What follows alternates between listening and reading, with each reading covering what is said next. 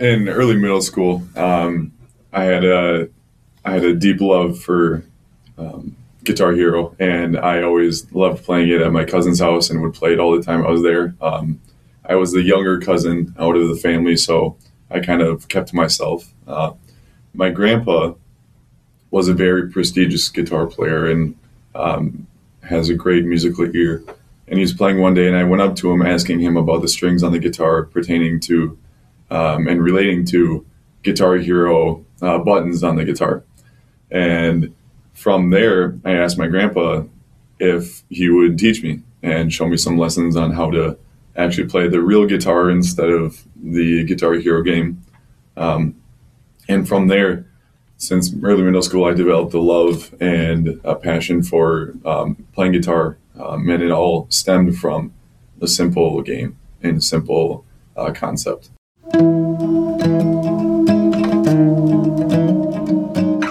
I'm Hunter, and I like to reorganize rooms, go to sleep by ten thirty, and wear red pants on Friday. I'm Bjorn, and I like the movie Step Brothers, golf, and I like to clean. I'm Ethan, and I like reading self-motivation books, acoustic versions of music, and comparing vanilla lattes at different small coffee shops. Welcome to Modern Story Podcast, episode number five. Today, we're telling stories about discovering extraordinary passions in unordinary places. I find that really interesting that uh, Guitar Hero led you to learning the guitar, and you know, that's, you said, small simple thing leading to a new passion of yours.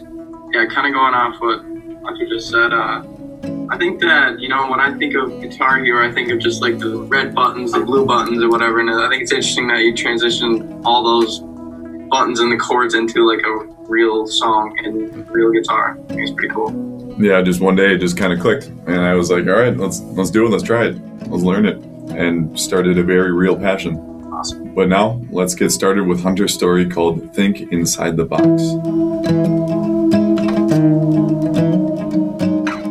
The stage has always brought me to new places. There is something magical that happens when you step out of the box of yourself and become the character on stage. I have been in a fair amount of shows growing up. Let me take you back to the very first one, the one where I was brought to the stage and it changed my life. I am five years old. I had just entered the new world of elementary school, and kindergarten isn't half bad. The Traveling Missoula Children's Theater has come to our school in hopes to put on a show. It was the classic Pinocchio. I got so excited because I remember I had just watched the cartoon weeks prior to the event. I'd always loved the story of Pinocchio, so obviously I had to try out. I remember always setting my standards high. I was wishing upon that star to be casted as the wooden boy himself. Remember, I am only five. I take my permission slip home, making sure I keep it as safe and wrinkle-free as possible. Begging my mom to sign it, I told her all about what I didn't know would form the rest of my life. This small dream and wish soon became a reality. I didn't care about baseball cards, cool cars, or playing sports at the time. I wanted to let my creativity shine through, and this show was where to let it happen. I was and still am a quiet person. I tend to stay to myself, and I am okay with that. But for some reason, theater called my name. The next week, they were here. I auditioned with, with a bunch of girlfriends in my class. I was the only boy kindergartner. Quite a slick move on my part to say it. But all jokes aside, it was an experience I cannot forget. The show only took place in the course of a week and a half. We auditioned Monday, got a role by the end of the night, and it was time. I got in. I was cast as the head toy soldier. I did not have a single line, but I was ecstatic nonetheless. For the next week, I put everything I could into my first role. I got to experience a show put together within the weeks, within the span of a week. The costumes, makeup, rehearsals, set building, backstage shenanigans, and more. All of it was a spe- spectacle. Because I was the head toy soldier, I got to hang out with the cool kids, the sixth graders. These sixth graders were actually the big bads of the show. It was mind-boggling how they were so mean on stage, but when they came backstage, they were the kindest people. The reason we got close is because they used me, or I guess my character, to get closer to Pinocchio. As the head soldier, I was stolen and put into a box for safekeeping. I would like to believe I got the, ro- the role of my because of my impeccable acting skills, but it might be because I was the smallest boy they had.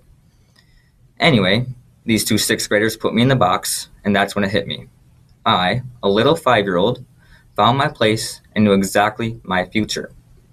This box that I was put in was small, dark, and not comfortable. Once I got in, they shut the lid, and I was in this box for about ten to fifteen minutes. But don't worry, it gets better. As I sat there in this dark, listening to the muffled voices on stage, I knew I had to do this for the rest of my life. I always find it more uplifting when I tell this story because from inside that box, I learned to always be out of the box in my creativity. Theater taught me that. I now have that fifteen minutes in that box to thank for the last fifteen years of my life. Theater hasn't left me. I've been in over thirty shows and, ass- and assisted in all aspects of theater throughout my life. That five-year-old boy wished upon the star, and that five-year-old me made it happen. I don't know where I would be or what I would be interested in if I hadn't leapt into that box and followed what I discovered inside of it. Now, here I am, still quiet and reserved in my own little box, but take me out and put me on stage and see for yourself what comes out. Sometimes let yourself think inside the box to get out of the box. Who knows what can happen?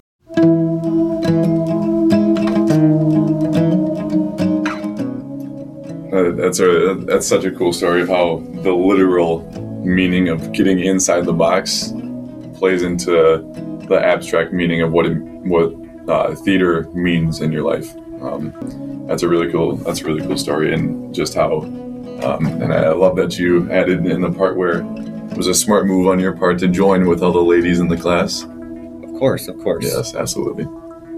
Yeah, I, I mean, I personally like the part uh, where you kept it wrinkle-free. You know, you don't want to wrinkle up that piece of paper that you know you brought home, and eventually that piece of paper turned out to be your whole theater career. So I think it's pretty awesome mm-hmm. that you, you know, came from that to having thirty plays. It's pretty crazy. Um, so just a couple questions. Uh, how did you feel when you got the lead role? I mean, honestly, as I said, I was beyond excited.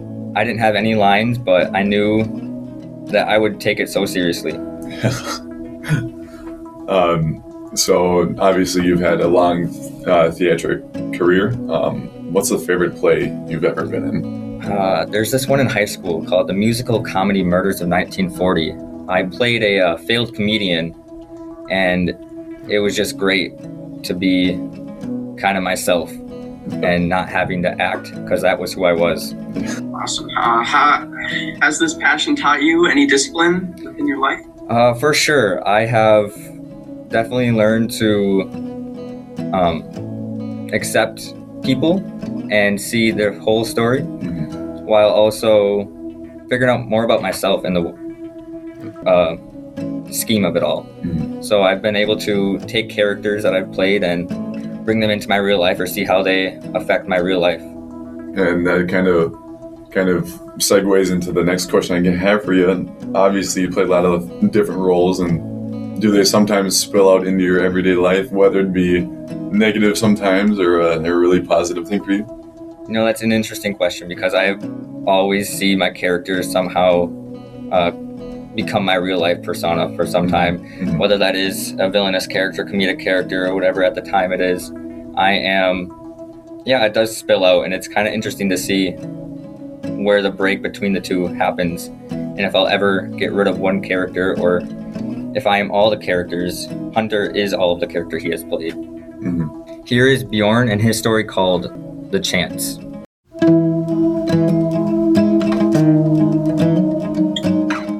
I was seventeen years old, and I was just stocking bananas at Target, basically making minimum wage.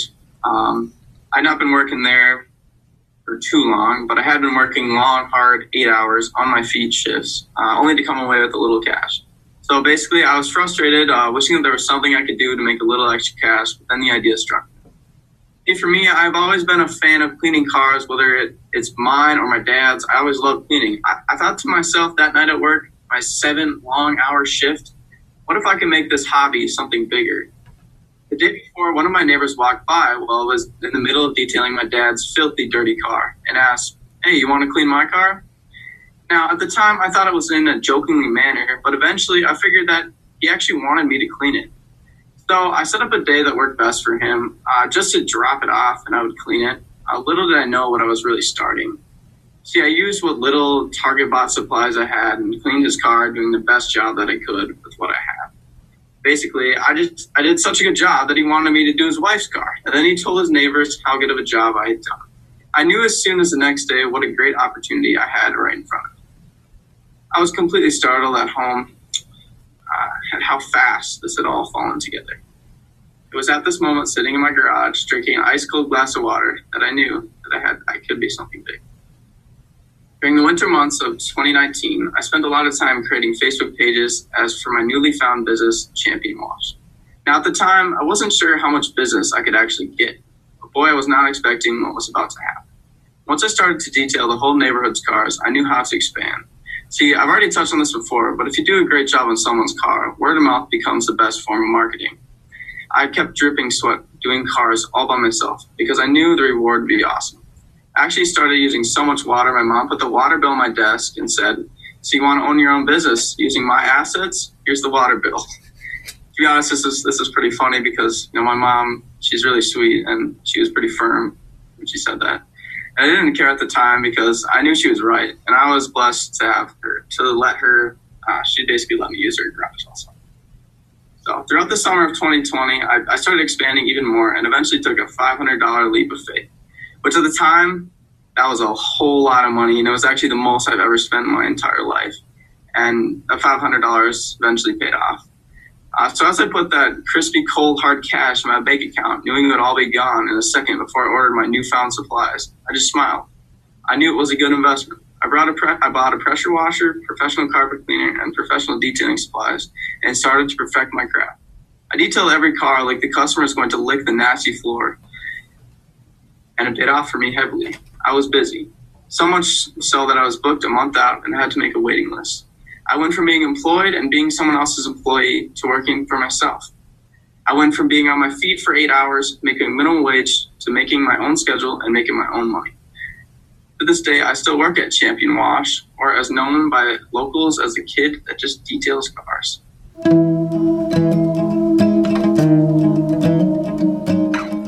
That that that's such a cool story, Bjorn, and like just how you started your entrepreneurship at such a young age and figuring out and just kind of creating something from nothing, you know. As you said, just like the contrast of working at Target stocking bananas, you know, like. I love you know, that. I yeah, love that beginning. Exactly. Like going. Where from, is this going? Exactly. Exactly. You don't know. And so going from that into creating your own business is such a cool, um, I guess, life lesson that you can take with you throughout your whole life. How, what products did you use to that made the customers really go, wow? So for me, one of the first things that I used, I started using when I made that five hundred dollars leap of faith was a, a steam cleaner. You can shove it in the vents, and so all the stinky cars, it just basically like kills all the germs. And I also got like some, basically some smoke bombs that are just scented beautifully, and it just makes the old musty car smell go away. It really makes my job a lot easier. Yeah. Uh, what was the kind of the turning point when you knew that you were a big deal? You kind of touched on it in the story, but like, what was the, the signifying moment where you were just like, all right, I'm doing this? Um, basically when I was working eight hours, uh, I was coming away with like fifty dollars and I was like, what am I doing with my time? Mm-hmm. So I, you know, I, I needed something else to do, and stocking bananas is just not my yeah. Mm-hmm. Was your business affected by COVID at all, or were you able to continue that? Uh, actually, I, I was able to continue it. It was pretty easy because people would just drop them off in my driveway, and I just go out and go to my driveway and start cleaning the car. And I could leave the keys in the car, and they'd come pick it up. So mm-hmm. I worked well when I was cleaning cars, but overall, it was wasn't really affected by COVID. But it was more affected by college. Yeah, yeah. Um, so is this kind of something you see yourself developing into more of an entrepreneurial pursuit, or is it more of kind of like a side hustle for you? Hmm. I, I don't know. I get asked this question a lot. Mm-hmm. You know, I don't really want to clean cars my whole life, so yeah. I think it's going to be more of a side hustle. Okay. But, okay. Um, you know, it, it, I could make it into something if I wanted to, but mm-hmm. you know, I think that this will always just be something I could do. You know, get a house and need to pay rent, just bring some cars in. For sure. For sure. Uh, here's Ethan, and his story is called Six Years. two thousand one hundred ninety days.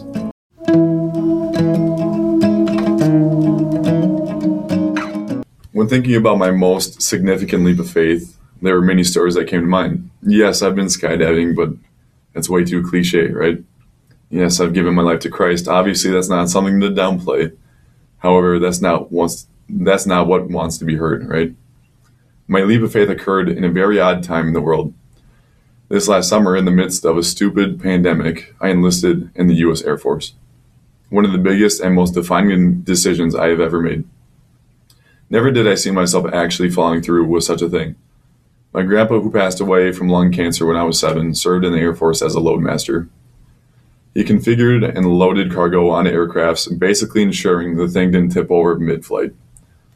Uh, growing up, I always heard stories. My grandmother would describe how the different uh, pieces of machinery that were accidentally lost was later used for my grandpa's personal enjoyment. The man literally stole military equipment like it was nothing. As mischievous as it was, I always found what he did intriguing. It always grabbed my attention. Fast forward to August of twenty nineteen, my girlfriend had graduated basic training for the Air Force. Me and her family drove twenty-two exhausting hours to go visit her in the relentless one hundred five degree San Antonio heat. Air Force graduation was by far one of the most amazing things I've ever seen. The collective discipline and pride that was present was truly grabbing. It was something that I wanted to experience. Never have I done so much contemplating. During all of last year, I was going back and forth between the positives and negatives of joining the military. The negatives at times were severely overwhelming.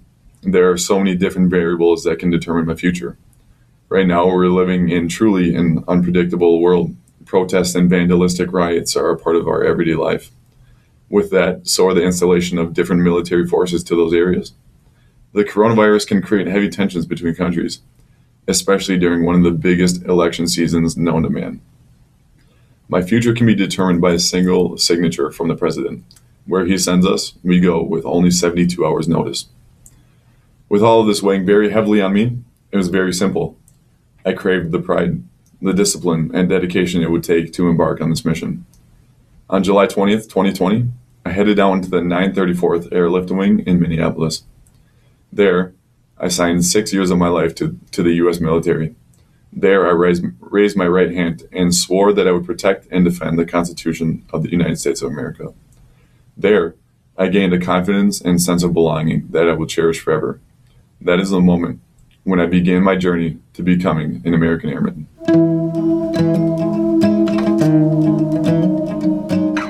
That's that's great, Ethan, to hear. I love how your grandpa's influenced you so much, and just hearing his story and taking military equipment yeah. for his own personal use. Yeah. What a guy.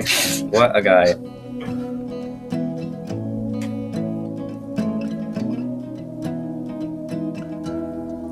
So, um, what was going through your head when you did enlist? Honestly, it was it was such like a um, nerve-wracking moment, and it, it's not quite a decision that you can fully comprehend, because that's six years of your future that are, in a way, unpredictable. And so, you know, when you pick up that pen and you sign the numerous forms that, you know, signify your enlistment, it's just every signature, you're just like, oh my gosh, uh, this could happen, this could happen, you know. And it's not until you sign that last signature where you're just like, all right, I'm in, you know.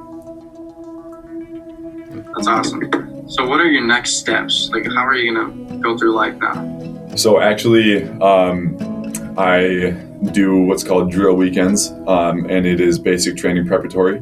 And so um, we have our flight leaders uh, that simulate the stress and the involvement that goes into basic training. And so there's a lot of screaming, a lot of yelling at us, um, just trying to get us used to the, the sort of panic and the um, and really the um, the nervousness that comes along with just being there.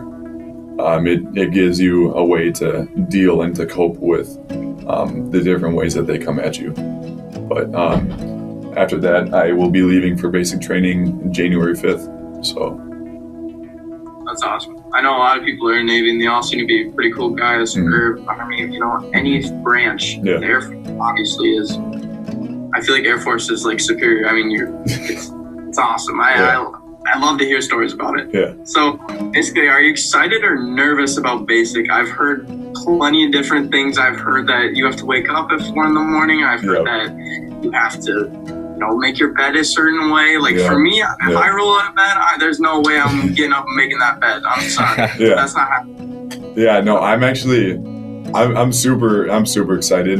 Um, you know, there there come some nerves that um, are there. Uh, I think that the excitement though overrules anything that would come into mind for nervousness. Um, yes, you actually do have to make your bed uh, in a way, otherwise they'll make you redo it, or they'll make you do P T, which is physical training. And so um, it's just the little things, the disciplinary things that go into an everyday military lifestyle that um, also excite me a lot. Just having that, that rigor and that schedule to my life is something I crave. So. And with that, what job are you going into into the Air Force with? So I'm actually going to be security forces. And so what that means is that I, um, I will be basically uh, a police for military bases, and so I will protect those who protect, is what they're saying is. Uh, I will be pre- protecting the flights, so like the C one thirties, I will also be pre- pre- protecting the gates and making sure that nobody can come in unless they're authorized. So we're kind of like the first line of defense for people that come inside the base. So just kind of uh, wrapping up, what have we what have we kind of learned today as a as a whole?